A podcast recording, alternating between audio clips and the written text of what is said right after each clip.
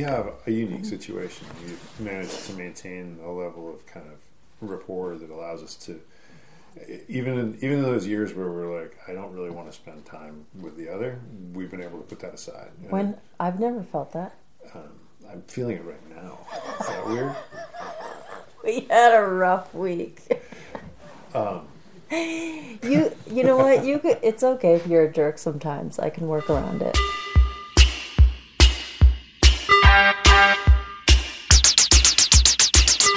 Hi, I'm Nellie, and I'm Dan.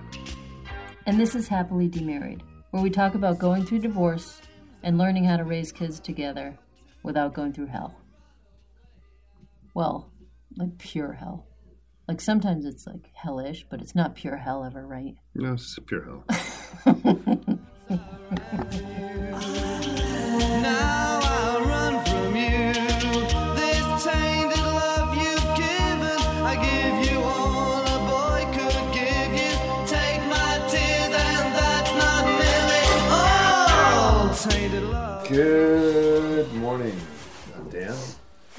I'm Nellie. and this is Happily Demarried. We're so happy. Actually, this week we kind of want to kill each other, but besides that, we're happy. How about moderately happy, happily demarried? How about just tolerably demarried? Oh my God, I look like my mom. Um, today we are going to be talking about the often controversial controversial topic of holidays. When you go through a divorce, one of the first things you're going to have to deal with what do you do about holidays with your kids? Um, I just saw something on your face. I think On it's the skin screen. cancer. Oh, cool. It's fine. It'll go away. Um, Can I have your sewing machines? Yeah, sure. um, but holidays are one of the things that you're going to encounter early on in the divorce process because when you decide you're going to get separated or part ways, holidays don't really wait for you to kind of figure out how you're going to handle that stuff. They just come. And so, for my purposes, I use Christmas because that's kind of the biggie around here. Recognize it's not true for everybody, but you can insert your own holiday there. But um, what you have to do is you have to decide how you're going to handle holidays. Kids have grown accustomed to having holidays in a certain way, most likely. My guess is that in most cases, those holidays are going to be shared. You're going to be spending time with both parents, and that's actually what they acclimate to. And kids kind of invest a lot in that sense of tradition. Um, and it, it can be really challenging for them to have to shift that up. So, and it's certainly one of the questions that they're going to want to have answered early on. After, who are you dating?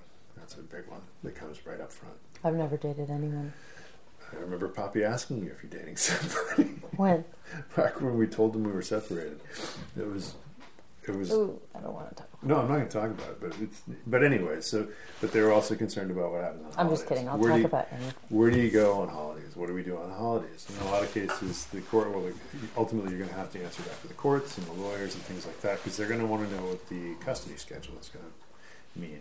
Um, and there are all sorts of uh, permutations that that can take, and um, it could be that one of you is living in a faraway place and the other one's not, and that'll dictate some of what you can and can't do. But to the extent that you can help kids to address th- their feelings around what happens with the holidays and that you can ease that, you're going to be doing them a favor and ultimately yourself. So, I'll tell you what we do.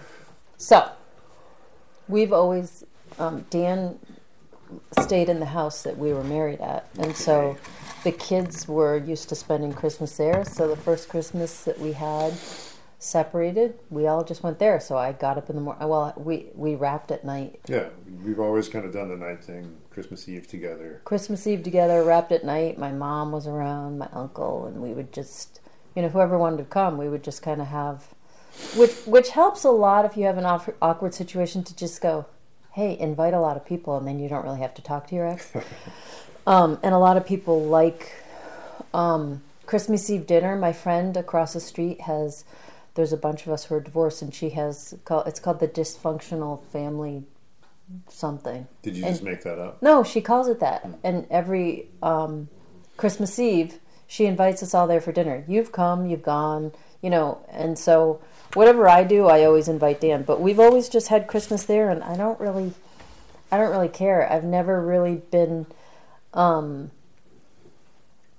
we just we always go to that house, and I feel like whoever I'm dating has to understand that my kids are a priority, and it's not like, oh, I'm going to spend Christmas with my ex-husband. I'm spending Christmas with- with my kids no matter where they are. So if Dan wanted to go to Cabo, I'd be like, okay, let's go there. Like I just, you make yourself available at the Is holidays. Kabul or Cabo? Cabo, Oh, Cabo. I thought Ka- Kabul would have been really weird. I would have done it though. Um, I'm really get along, go along. So whatever my kids are doing, I'll do. And if they want to be around Dan, then I do too. And you just say, you know, what's Christmas really? Three hours. If it's torturous for you, then you know, suck it up. It, it's it's about them and spending time together. And for Thanksgiving, after that, well, or before that, we, we, just used, we, we had your family for a long time, we just had these big Thanksgivings for a long time. yeah. The more people that are around, the easier it is. You don't have to deal with And I could just go out and hide in the garage and cook a turkey. It was pretty great. Mm-hmm. Which is what I want to do anyway, so it's not like that changed. Um, but uh, granted, we have a unique situation. We've managed to maintain a level of kind of rapport that allows us to, even in, even in those years where we're like, I don't really want to spend time with the other, we've been able to put that aside. And, when I've never felt that. um, I'm feeling it right now. Is that weird? We had a rough week. Um, You you know what? You could, it's okay if you're a jerk sometimes. I can work around it. Right. So, so we uh, acknowledge the fact that that's not a realistic situation for a lot of people. A, because they may have just huge anger and animus toward the other, or B, they may not even be in the same state or the same area, so it just doesn't work. They can't do the shared holiday. But there are some kind of different permutations that that can take. You can approach this differently. So, some of the uh, alternatives that I've heard, rather than just kind of I think the worst thing you can do is say, I'm taking the kids for this holiday, you're taking for that holiday. They will have no contact or no communication with the other parent. I just think that's what that does is it puts the kids in a position where whether whether you're putting it on them or not, they feel this sense of guilt, probably feel a lot of anxiety around it because one way or the other, even if it's not a choice that they're making, they feel like they're siding with a parent. Kids don't ever really want to do that. It's it's a shitty situation to put a kid in to ask them to take sides. And while you're not specifically asking them to take sides, it's hard not to feel that way when you're a kid.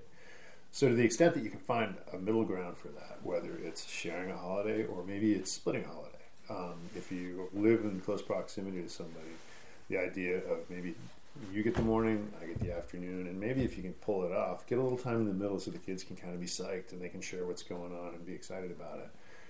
Um, and a third idea is to just try to communicate and try to coordinate on. Um, the kids like to feel that their parents are working together, even if they aren't together. We've always kind of been mindful of taking the kids' Christmas lists. And I, again, I go to Christmas, but we take the list, we work on it together, we share everything. Nobody's like Nellie's not giving gifts, and I'm not giving gifts. We're giving gifts, and the kids don't have to sit there and muddle over who's given the best gift, and they don't have to feel guilty if they like what mom gave better than what I gave.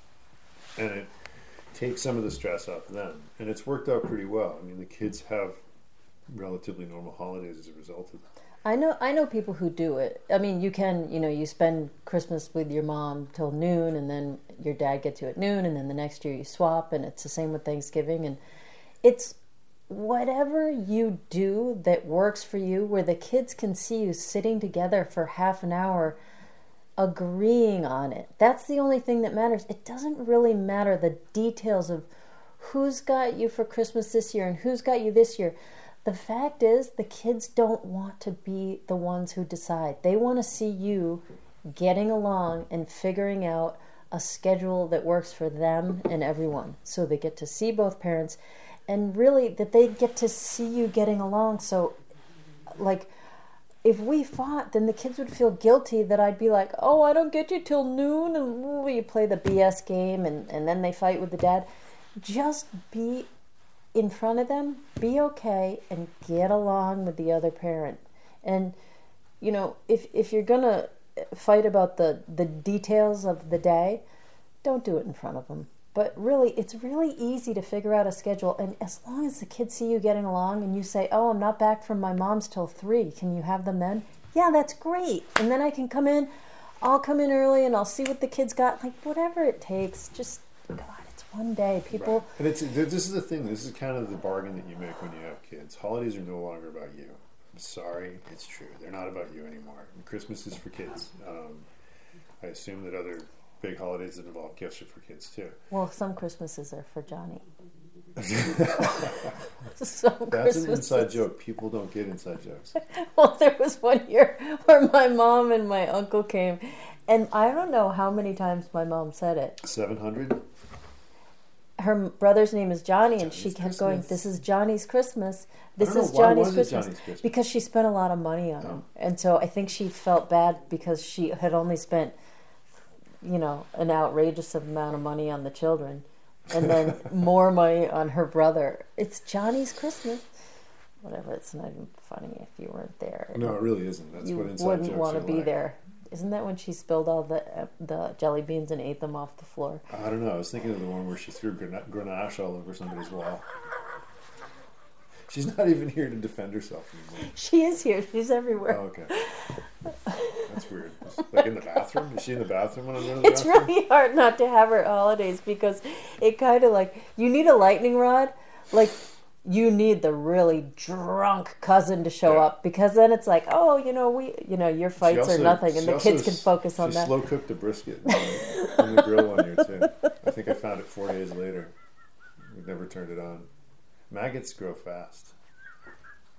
She was so easy to have holidays with her because you knew it would. The focus wouldn't be on our divorce. It's totally true.